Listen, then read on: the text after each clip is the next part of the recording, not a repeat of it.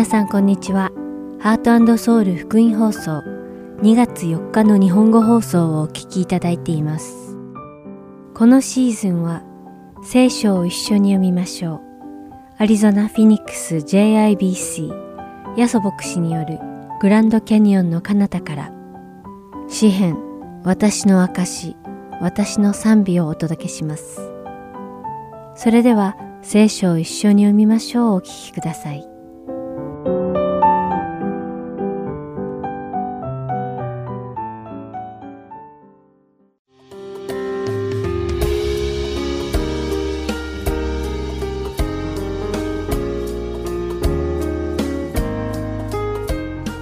皆さんこんにちは。聖書を一緒に読みましょうのお時間です。お相手はダイヤモンド優子がお送りします。使徒パウロはテサロニケの信徒たちに広がっている救いに関する誤解を正そうと努めてきました。そして今、パウロはその手紙を締めくくろうとしています。パウロはテサロニケ人への手紙第2の最後で救いについて間違った解釈をしてしまったがために、間違った行動をしていた信徒たちの目を覚まします。実はテサロニケの信徒の多くは、イエス様がすぐに戻って来られると考えていました。そのため、全く何もせずにひたすら人生を送っている人たちがいたのです。彼らはイエス様が戻ってくる日をただ待っていたのです。実際イエス様が1、2ヶ月後に再臨されると知ったら、仕事を続ける人はほとんどいないのではないでしょうか。それはこの世でどんなにたくさん稼いでも、そのお金を天国に持っていけるわけではないし、人にどんなにこの世での自分の成功を認められても意味がないからです。テサロニケの信徒たちの中には、おそらくそのような人たちがたくさんいたようです。しかも、そのような人たちは仕事をしなかっただけでなく、信徒としてすべきことも放棄したのです。最悪なのは、このように人生を諦め、働くことをやめた信徒たちが、他の信徒たちが一生懸命働いて得たものに依存していたことでした。当時信徒たちは稼いだものを貧しい人々と分け合うのが普通でした。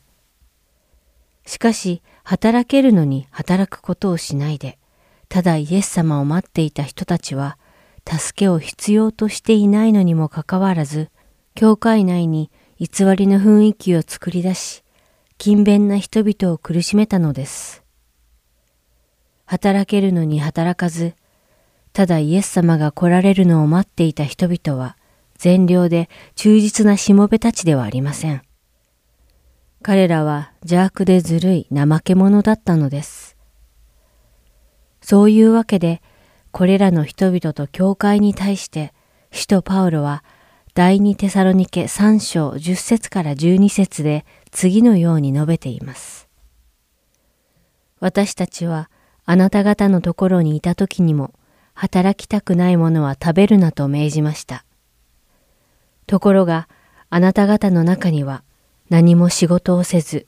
おせっかいばかりして、締まりのない歩み方をしている人たちがあると聞いています。こういう人たちには、主イエス・キリストによって命じ、また進めます。静かに仕事をし、自分で得たパンを食べなさい。現代でも生きることに疲れてイエス様が早く来てくれたらいいのにという人をよく見かけます。しかし、それは真のクリスチャンの姿ではありません。キリスト者の真の姿とは、イエス様がいつ来られるかを知ることではなく、必ず来られるイエス様に喜んでお会いできるよう、この地上での使命を精一杯遂行し、その日のために準備することです。この放送をお聞きの皆さんは、イエス様にお会いする日を考えながら、今日も忠実に生きていますか？皆さんがイエス様にお会いするその日、悪い怠惰なしもべではなく、善良で忠実なしもべ、よくやったとイエス様からお褒めのお言葉をいただけるように願っています。それではお祈りします。天にいます私たちのお父様。私たちは怠け者ではなく善良で忠実なしもべになりたいと思っています。あなたがくださった日々をあなたが喜ぶことで満たせるようにどうか導いてください。イエス様の皆によってお祈りします。アーメン。それでは今日の聖書箇所、テサロニケ人への手紙第2、3章1節から18節をお読みして、今日の聖書を一緒に読みましょう終わりたいと思います。終わりに兄弟たちよ、私たちのために祈ってください。主の御言葉があなた方のところでと同じように早く広まり、また崇められますように。また私たちがひねくれた悪人どもの手から救い出されますように。すべての人が信仰を持っているのではないからです。しかし、主は真実な方ですから、あなた方を強くし、悪いものから守ってくださいます。私たちが命じることを、あなた方が現に実行しており、これからも実行してくれることを私たちは主にあって確信しています。どうか主があなた方の心を導いて、神の愛とキリストの忍耐とを持たせてくださいますように。兄弟たちよ、主イエス・キリストの皆によって命じます。締まりのない歩み方をして私たちから受けた言い伝えに従わないでいるすべての兄弟たちから離れていなさい。どのように私たちを見習うべきかはあなた方自身が知っているのです。あなた方のところで私たちは締まりのないことはしなかったし、人のパンをただで食べることもしませんでした。かえってあなた方の誰にも負担をかけまいとして、昼も夜もロークしながら働き続けました。それは私たちに権利がなかったからではなく、ただ私たちを見習うようにと身をもってあなた方に模範を示すためでした。私たちはあなた方のところにいた時にも働きたくないものは食べるなと命じました。ところがあなた方の中には何も仕事をせず、おせっかいばかりして、締まりのない歩み方をしている人たちがあると聞いています。こういう人たちには、主イエス・キリストによって命じ、また進めます。静かに仕事をし、自分で得たパンを食べなさい。しかしあなた方は、たゆむことなく善を行いなさい、兄弟たちよ。もしこの手紙に書いた私たちの指示に従わないものがあれば、そのような人には特に注意を払い、交際しないようにしなさい。彼が恥じるようになるためです。しかしその人を敵とはみなさず、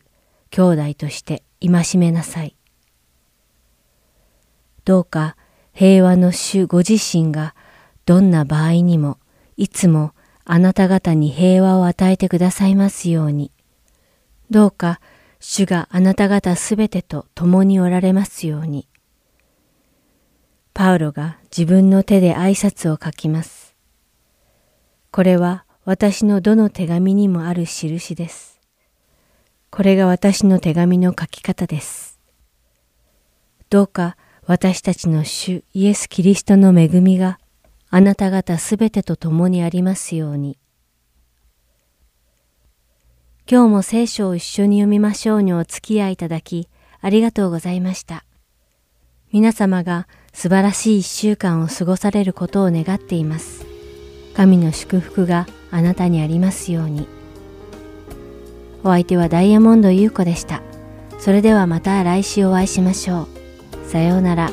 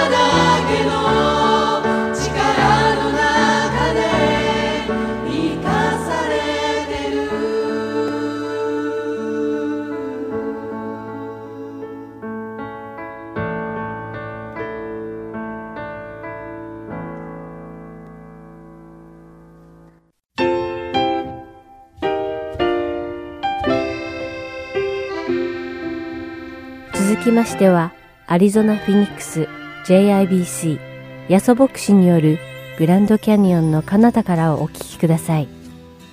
今日のタイトルは出会いです。ヤソ先生のお話を通して皆様が恵みのひとときを送られることを願います。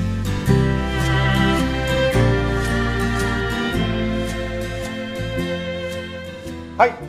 えー、今日のですね聖書は使徒の働きの9章ですね今日のタイトルはエンカウンター出会いというタイトルですねまあ人生というのはですね、まあ、出会いで変わるというふうにこう言われております。まあ私も初めてアメリカに来た時にですね、まあ日本語協会という協会に行きまして、まあ英語の協会ばっかり行ってたんですけども、日本語のキリスト教会に行ってみようと思って行ってみたんです。そこでですね、出会いがあったんですよ。そこでですね、私を歓迎してくださった教会のスタッフの方がいらっしゃいました。はい。まあ女性だと、あのね、もう英語だと C ってすぐわかりますよね。まあ、その方は女性でしたと言おうと思ったんですけど、英語の場合は C でわかりますね。女性のスタッフだったんですよ。彼女は仕事で私をウェルカムしてくれました。しかし私はですね、その方の顔を見てですね、あ、この子可愛いと思ってしまったんですね。なんと不謹慎な教会に来てまでと思ったんですけど、まあ、ですね。まあ、そういうことを考えてしまった私なんですけども、その方がですね、いいなと思ったんですけど、やっぱりね、クリスチャンはイエス様に祈ります、そのことをね。まあ、そして私の信仰の先輩たちに、いろんな方たちにですね、私今こんなこと考えてんだけど、どう思いますかというふうに先輩にこう相談したりしました。それでですね、まあ多分みんなからイエス様も含めてゴーサインが出たんではないかと私は勝手に予想したわけです。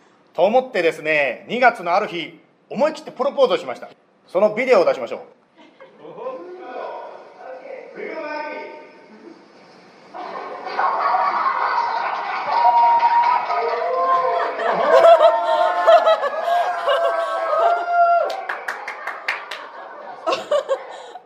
はい、えー。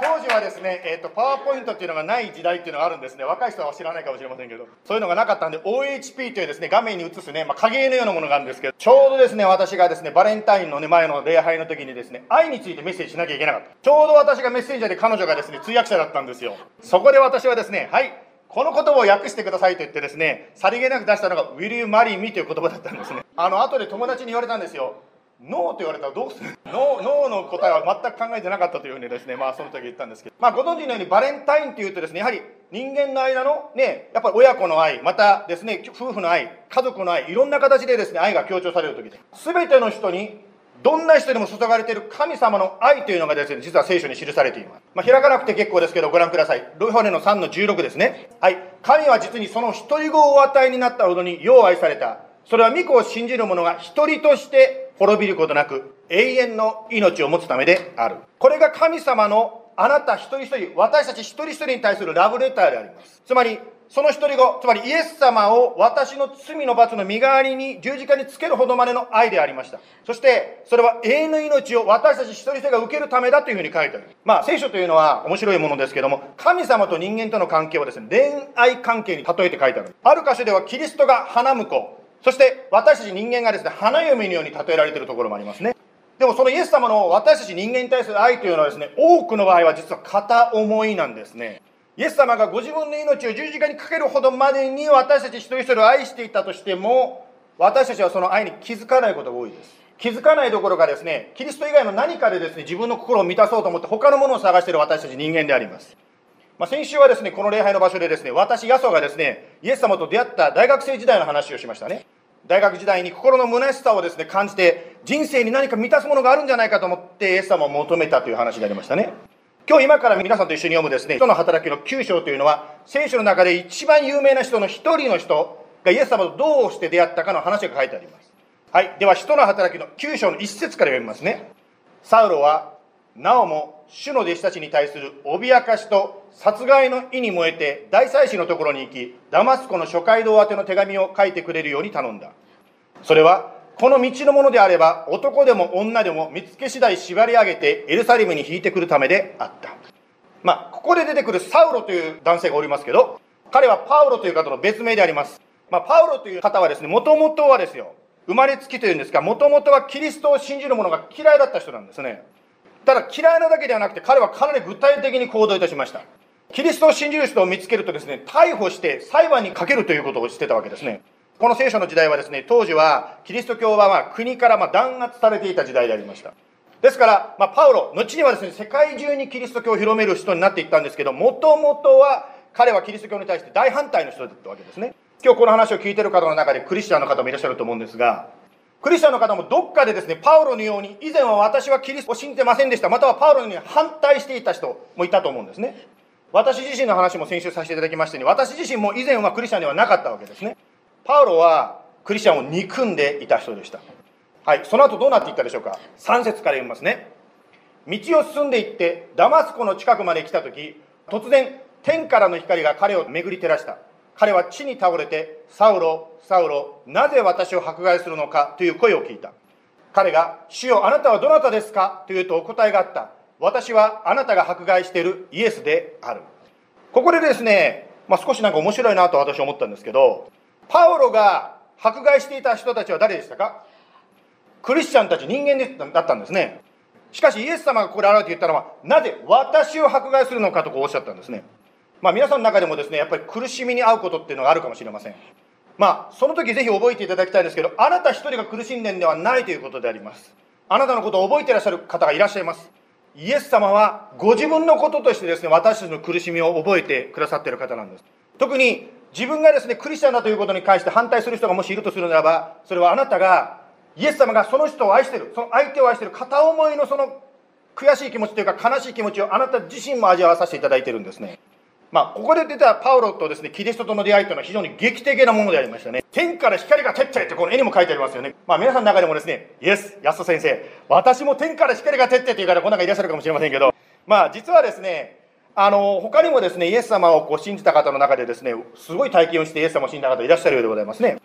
ある方はですね、教会の礼拝に初めて来ました。あまり宗教というかね、興味はなかったんですけど、牧師先生の言ったある言葉が耳にピーンと来たんですね。これは聖書にはそう書いてないんですけど、その時多分神様導かれたんでしょうね。牧師先生がこんなこと言ったんですよ。献金をすると100倍になって帰ってきますと牧師先生が言ったんですよ。で、先ほどバイさんが献金の話しましたけど、うちはそんなこと言いませんね。言ってませんけど。しかし、まあその時その先生はですね、まあ聖書には書いてなかったんだけど、100倍になって帰ってきますってメッセージで言ったそうです。それを聞いた時にですね、ある方がですね、急に、え ?100 倍これはすごいインベスティメントだと思ったようです。ちょうどその方は札束をですね、持っている方だった。早速彼がですね、OK、100倍の投資だったら儲けてやろうと思ってですね、献金の時に札束をポンって入れたそうです。でも献金したんですけど、その後で献金したことを忘れたそうです。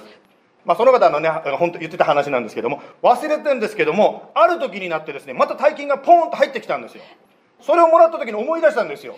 これは私があの牧師教会に来て牧師の話を聞いて入れたお金の100倍じゃないかこれは本物だと言ってですねその後イエス様を信じた方いらっしゃいました、はい、別の方はですね病気になりましたお医者さんからですねちょっとこれは治らないでしょうねと言われたそうですしかしですね教会の方がですねその方のために一生懸命ですねみんなが集まって祈ってくれました。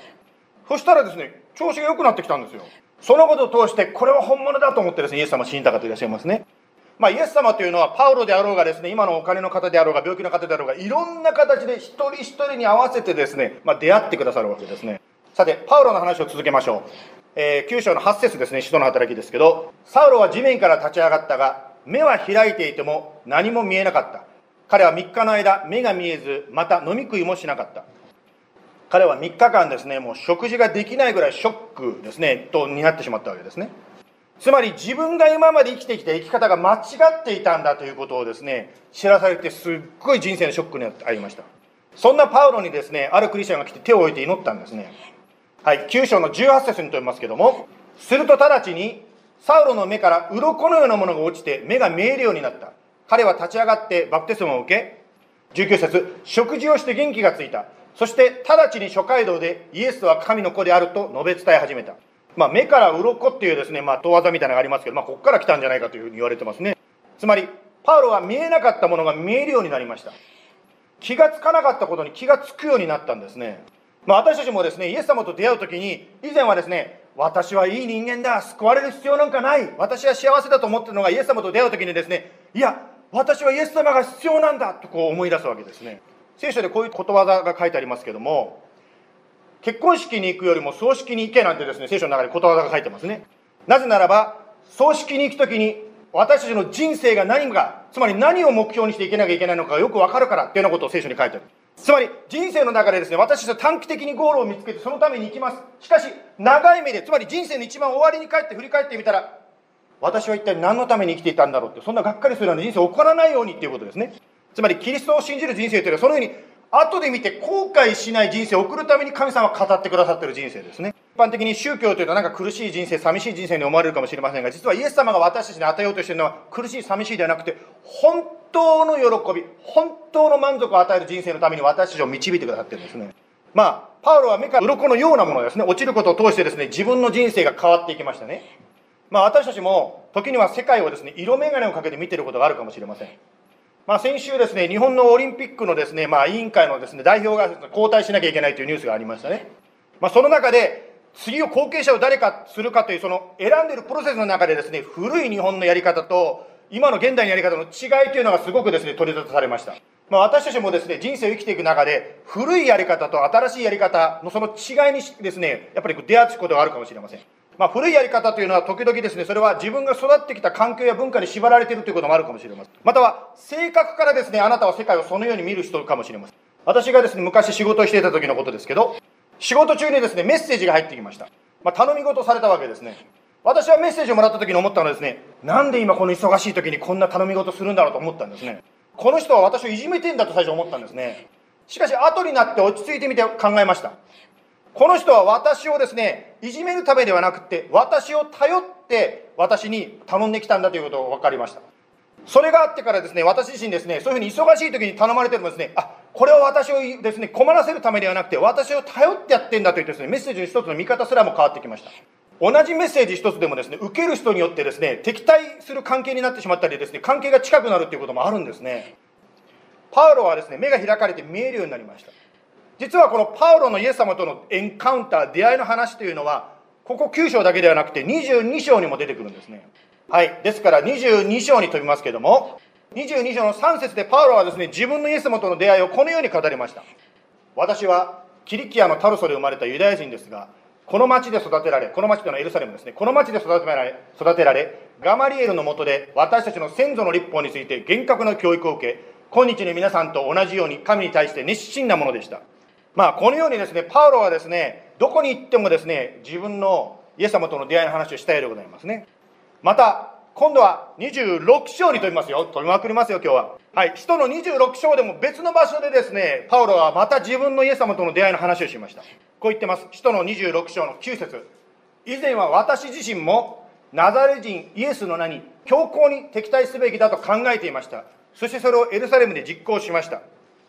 11節また全ての街道でしばしば彼らつまりクリスチャンを罰しては強いて皆を汚す言葉を言わせようとし彼らに対する激しい怒りに燃えてついに国外の町々まで彼らを追跡していきました。まあパウロはですね実は今26章のところはどういう背景かと言いますとねパウロ自身も裁判にかけられてしまうわけですね。その時当時はですね思い出していただきたいんですけどもキリスト信仰が禁止されていた時代でした。パウロは裁判にかけられて何を語ったかということですね。彼が法廷で何を言ったかというとですね論理的にキリスト教を弁護するような、そんな話をしなかったんですね。そうではなくて、ただ自分の体験をですね、えー、裁判に出てるそのですね、裁判官たちの前、またそれを聞いてる人たちの前で自分の体験を話したんですね。ここで今日のこのパウロの話から学ぶ一つのことがあります。それはどういうことかと言いますと、私の人生そのものが神の生きた証であるということです。つまり神を信じるあなたの人生そのものが神様が生きているということの証になりますよということであります。キリスト教の信仰というのはですね、哲学とか倫理ではなくて、実際に神が生きて働かれること、そこに大きなポイントがあります。言い方を変えるならば、イエス様が本当なのかということを知りたいんであるならば、クリスチャンを見ればわかるということです。まあ、というとですね、これは牧師先生がこう言うとですね、皆さんも多分座ってる方こう思ってると思うんですけど、私もずっと座ってた人ですから、こう思うと思うんですね。えー、先生、そんなこと言われたってね、クリスチャンが神様を示すんですか？そんなのちょっと困りますよ、先生、そんなこと言われたらと思うと思うんですけど、肩に思わず力が入ってしまうわけですね。急にですね、家族の前に立った時ですね、言葉遣いも変えないといけないんですね。母ちゃん、飯って言ったらですね、お母様、ご飯をいただけないでしょうか？って、もう綺麗な言い方しないと、神の栄光を表せないんじゃないかと思ってしまう。またご主人ですね、はい、飯って渡さないで、あなた、どうぞ、ご飯よってですね、もうやんなきゃいけないんじゃないかと思う。つまり、私たちがキリストのですね、よし、栄光を表すと証しをするぞというふうにやると肩にまず力が入りますね。人間の力でそういうふうにやるとどうなるかというとボロがどうしても出てしまうわけです、まあ、他人の目をですね気にする。つまり他人に見せつける信仰になってしまいます。またそれがですね彼にうまくですねいいとこ見せられたりすると今度は自分の手柄になるわけですね。手柄私がやったんだ。覚えてください。私たちが信じているのは自分ではなくてイエス様であります。つまり私たちの人生を通して表されるのは私たちのがどれだけ立派な人間かではなくてイエス様がどれだけ素晴らしいかということであります。私たちがイエス様と共に毎日生きていく中で私たちの成功も失敗もいろんなところを通してイエス様ご自身が働かれるということなんですね。先週も学びましたように私たちがイエス様に日々聞きイエス様と共に生きていく中で私たちの人生を通してイエス様が輝かれるんです。先日もですねある時ですねわあヤスさんの家族素晴らしいって言われたことが実はあったんですよ。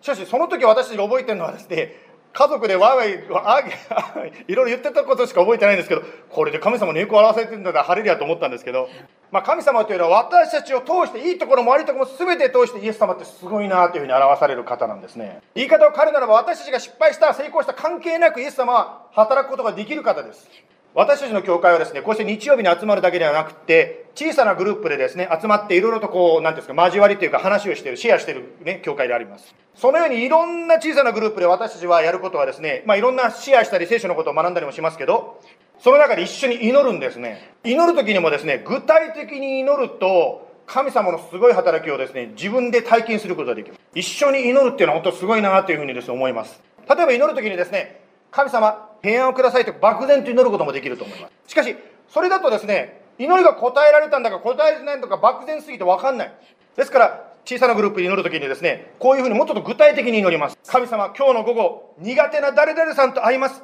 どうぞ落ち着いてお互いが話ができるように助けてくださいと具体的に祈るわけですね。その時に平安でですね、会話が進むことができるならば、あこれイエス様働いたんだとこう分かるわけですね。先日ですね、私の娘がですね、バイト先から電話してきました。車が故障したという電話でした。助けに来てくれというそういうことだったんです。それを電話を取ったおろした後ですね、私が考えたのは、どうやって車を家まで持ってこうかとか思ったんですね。しかし、まあ、牽引のことばっかり考えてたんですけど、まあ、牽引とあと修理ですね。牽引のことばっかり考えてたんですけども、車で運転しながら、彼女の時に行きながら別の考えが湧いてきました。なぜこの車が動かないと答えを決めつけるんだろうと運転しながら思ったんですね。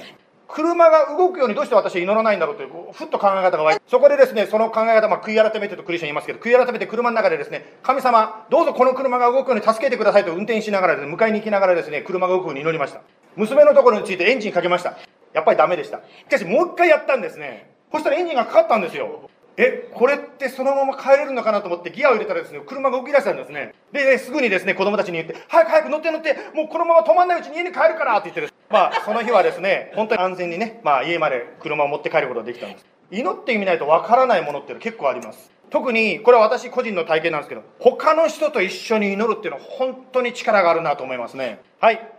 まあ、一番目のポイントですね。私の人生そのものが神様の生きた証になるというのは今言ったことでございます。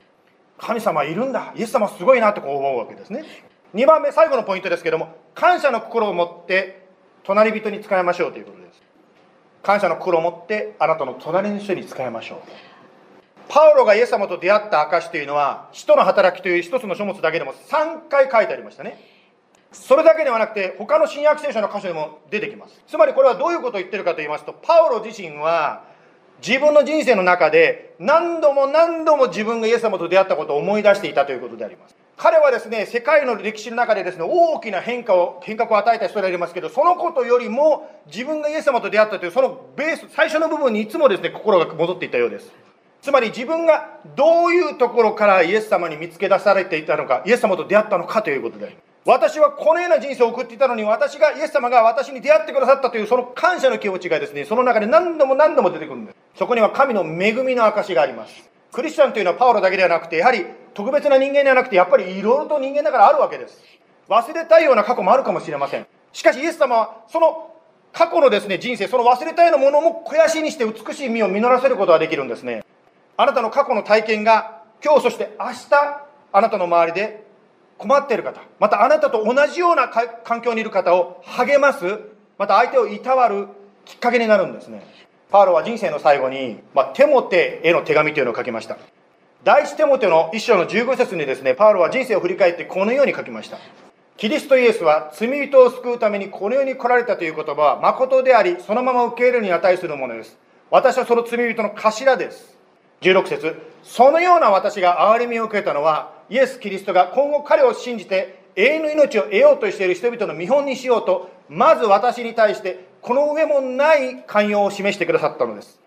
パウロは自分の人生を振り返って何て言いましたか？私はこれだけのたくさんの功績を残してきたから最高の人だというふうに思ってたでしょうか？自分は罪人の頭だと彼は言いましたね。つまり最悪の人間だってこう言ったんですね。しかしそんな私もイエス様によって愛されて憐れみを受けた恵みを受けたと彼は言っています。もしこの話を聞いてる方の中でですねいや私のようなものは神様に救われる価値がないと思ってるならばぜひ覚えてください。人類最悪の罪人だとパウロは思っていたようであります。そんな私がイエス様によって拾っていただいたのはそれはまず自分に対して私のようなものも救われるんであるならば他の人もどんな人でも救われるんだということを示すための見本だったとパウロは言ってますね。この受け入れられた愛されたという体験また罪の許しの体験この感動がですねパウロの人生の力になっていったのではないでしょうか。まあパウロの人生というのはですね彼の人生をよく見ていくと分かるんですけど大変なところをたくさん通りました。しかし彼はですねこの感動によって一つ一つ乗り越えていくことができたんです。第一コリントの15章の10節にパウロはこう書きました。私に対するこの神の恵みは無駄にはならず私は他の全ての人たちよりも多く働きました。しかしそれは私ではなく私にある神の恵みです。なぜ私たちはですね一生懸命勉強するんでしょうか？なぜ仕事しなきゃいけないんでしょうか？なぜ健康維持にですね力を注がなきゃいけないんでしょうか？なぜ人間関係を良くしようと努力するんでしょうか？全てには動機があるわけですね。それはイエス様の恵みに感謝してであります。そしてイエス様のその救いというのはこの地上の上の幸せにとどまらず永遠に続く神様の祝福なんですね。今日はですねパウロがイエス様と出会ったという証を通して2つのことをですね主に学んでまいりました。一つは私の人生そのものがイエス様が生きている神の生きていることを証しすることですよと言います。2番目感謝の心を持って隣人に仕えていきましょう。ではお祈りしてメッセージを終わりたいと思います。イエス様今日はパウロという方のイエス様との出会い救いの証を読ませていただきました。彼は本当にハードワーカー。彼は本当に苦しい中でも忍耐し努力してきた努力家でありました。周りから反対されても彼は一人だけでも立ち上がって前に向かっていったような人でありました。そのパウロの心の内が何だったかを少し今日見させていただきました。それはこんな私が愛されたという感動でありました。どうぞこのバレンタインの時期私たちは人間関係のリレーションシップの愛を強調しますが特に今日もう一度このイエス様から愛されているというその愛を思い出させてください。パウロは反対を向いていた。いやイエス様に対して拳を振り返している人でありましたけどもそれでもあなたは彼を見捨てず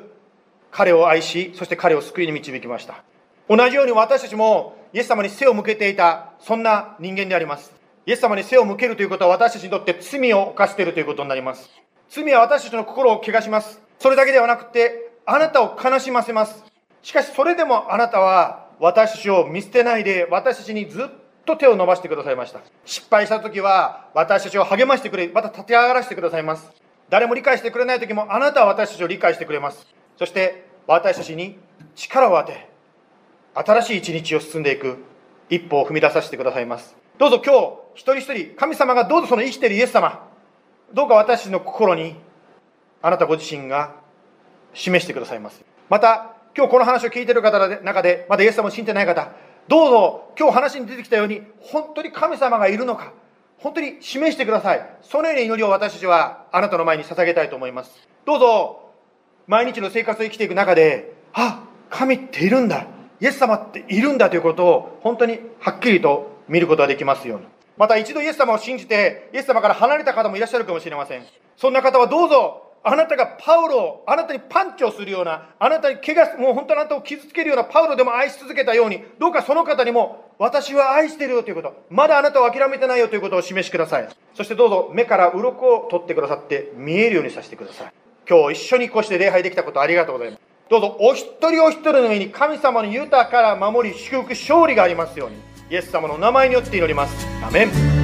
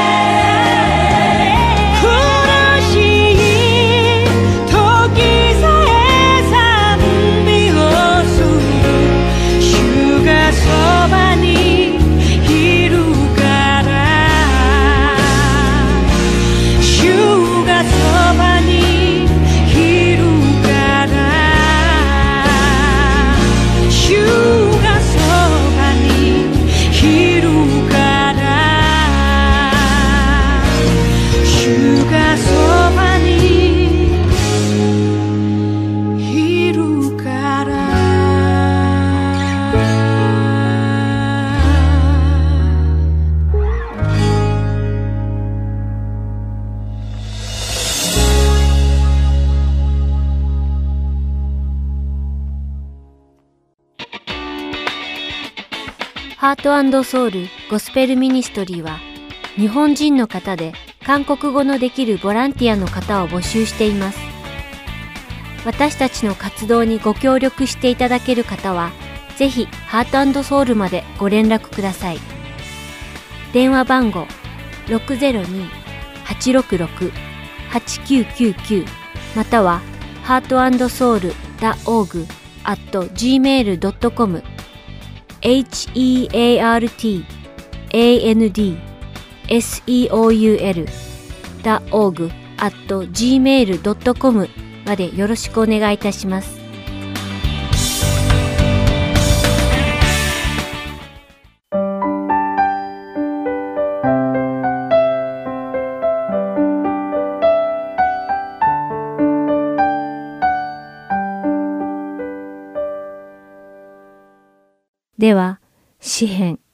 私の証、私の賛美をお聞きください。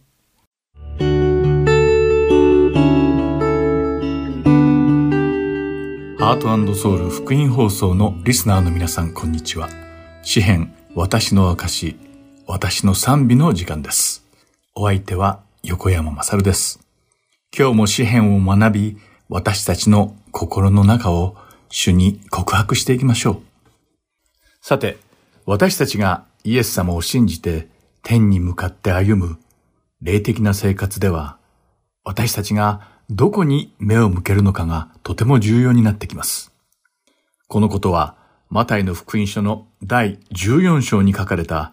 使徒ペテロが夜中の3時頃、イエス様が湖の上を歩いておられるのを見たとき、主よ、もしあなたでしたら、私に水の上を歩いてここまで来いとお命じになってください。といった話を読むとわかりやすくなります。イエス様だけを見ていたとき、ペテロは湖の上を歩くという素晴らしい奇跡を体験しました。ところが、猛烈に吹き荒れる嵐を恐れて、イエス様から目を離した瞬間、ペテロは沈み始めます。その時イエス様は、ペテロを抱きかかえられて、信仰の薄い人だな。なぜ疑うのか。と言われたのです。私たちは、イエス様がペテロに言われたことを実行しなければなりません。というのも、この世に生きている私たちは、ふとしたきっかけでイエス様から目を離して他の何かに注意を向けてしまいます。するとそこから私たちの信仰は弱くなり始め、心の中に疑いがその醜い鎌首を持ち上げ始めるのです。ですから私たちはいつも主だけに目を向けて、主だけを見つめながら、御霊に満ちた道を歩み続けることが非常に重要なのです。さて今回お話しする詩篇は、神様だけに目を向けて人生を生きた人の告白が書かれた詩篇の第62編です。聖書学者たちは、この詩篇は、ダビデが息子のアブシャルムから逃げている時に書いたのだと推測しています。ダビデの家来であるはずの役人や、実の息子でさえもがダビデを裏切る道を選び、謀反を起こしたのを見たダビデの心は、信じられないほど重かったことでしょう。このような裏切りを受け、深い悲しみに満ちたダビデの心の痛みを一体誰が理解できるのでしょうか。かつて自分に忠実に仕えていた役人たちがダビデを裏切り、情けをかけて罪を見逃してやった可愛い自分の息子が最前線でダビデを殺して王になろうとしているのを見た時に受けたダビデの心の傷はどれだけ深く大きかったことでしょう。この時ダビデは自分の息子と戦うこともできず、息子の手にかかって死ぬこともできませんでした。詩篇の第62編の3節でダビデは、自分が傾いた城壁のようであり、ぐらついた石垣のようであった時に、人々が団結して自分を殺すために攻撃してきたと書いています。まさにこの時のダビデは、傾いた城壁のようであり、ぐらついた石垣のようでした。それなのに人々は徒党を組んで、すでに傾いてしまった壁となったダビデを倒し、ぐらついてしまった石垣のように弱ったダビデを崩そうとしたのです。それはダビデの深く傷ついた心の傷に、さらに塩をすり込むようなものでした。残念なことに私たちの生活にも、このような困難な状況は起きてしまいます。私たちもある問題がどんどん悪化して、さらにその上に別の苦難が積み重なり、生きる希望を失ってしまうような最悪な状況を経験したことがある方も多いかと思います。しかしそんな八方塞がりに思える絶望的な状況の中で、ダビデは一体何と告白したのでしょうか？彼は自分が置かれた悲惨な状況を打開するために何をしなければならないかをすでに知っていたのです。ダビデは詩篇の第62編の5節で自分自身に話しかけています。読んでみましょう。私の魂は黙ってただ神を待ち望む。私の望みは神から来るからだ。とあります。ダビデは彼を取り巻く絶望的な状況には一切目をくれませんでした。自分を脅かす敵には一別もくれなかったのです。ダビデは知っていました。困難な状況に注意を向けてしまうと、恐怖に包まれて信仰が弱くなることが分かっていたのです。ですから主である神様だけを見つめ、それを貫き通したのです。もし使徒ペテロがこのことを知っていたなら、ずっとイエス様から目を離さずに、水の上を歩き続けてイエス様のもとにたどり着けたことでしょう。私たちも人生の中で一体何を求めて生きているのかをじっくりと再確認する必要があります。私たちが目を向けているものが、私たちを恐れさせて疑いの心を生み、信仰が弱まってしまう敵や困難な状況ではないことを願っています。私たち全員がこのダビデや使徒ペテルのように神様とイエス様だけをじっくりとしっかりと見据えて決して目を離すことなく霊的な道を信仰を持って歩むことができるように祈っています。それでは今回も最後に今週の詩編を読んで締めくくりましょう。詩編の第62編です。私の魂は黙って、ただ神を待ち望む。私の救いは神から来る。神こそ我が岩、我が救い、我が櫓。私は決して揺るがされない。お前たちはいつまで一人の人を襲うのか。お前たちはこぞって撃ち殺そうとしている。あたかも傾いた城壁かぐらつく石垣のように。誠に彼らは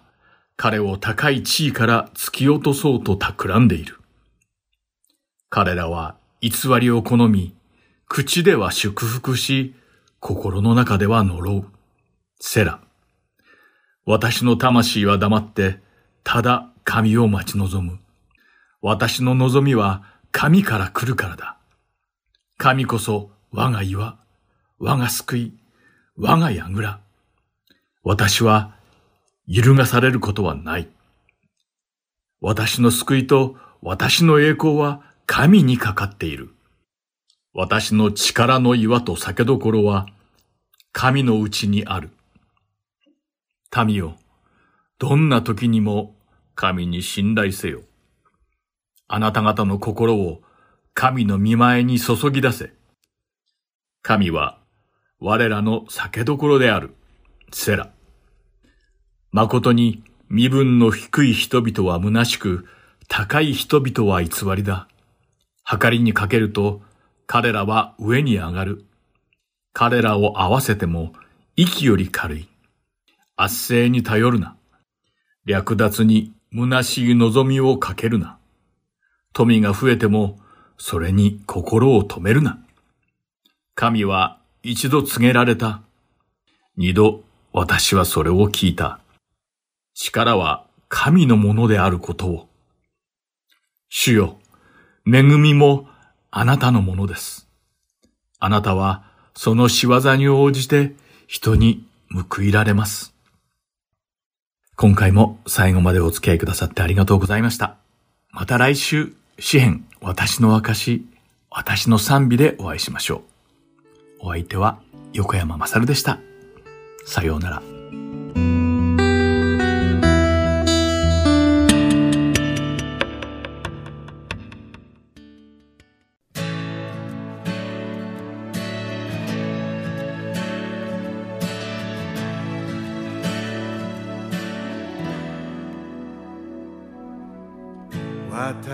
は目を上げ山を見上げる。私の助けはどこから来るのか。山よりはるかに偉大な神。奇跡を期待し賛美を捧げる。私は信じる。奇跡は今でもあると私は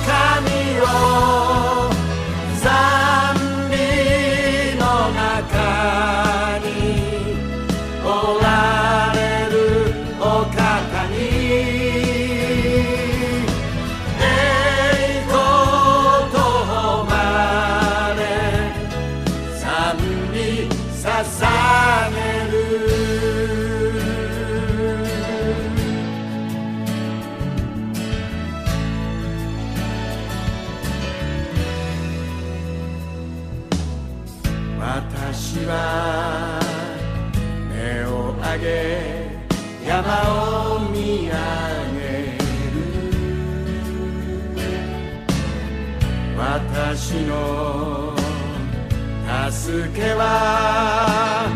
どこから来るのか。山よりはるかに偉大な神の。奇跡を期待し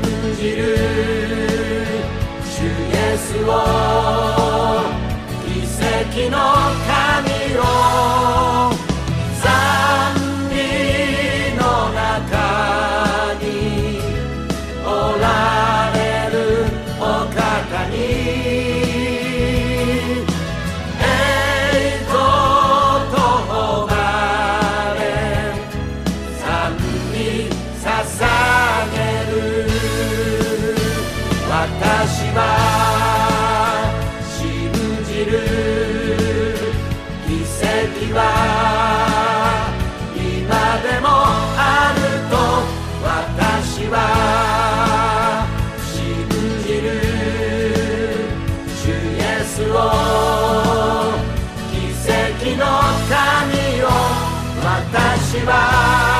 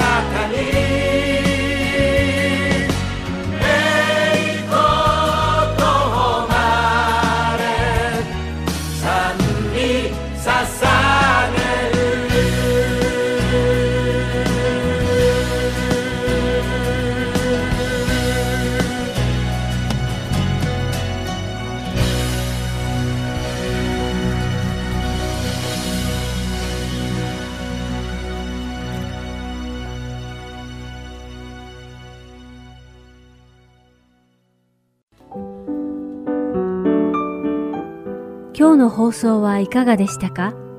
最後までお付き合いくださりありがとうございました。また来週お会いしましょう。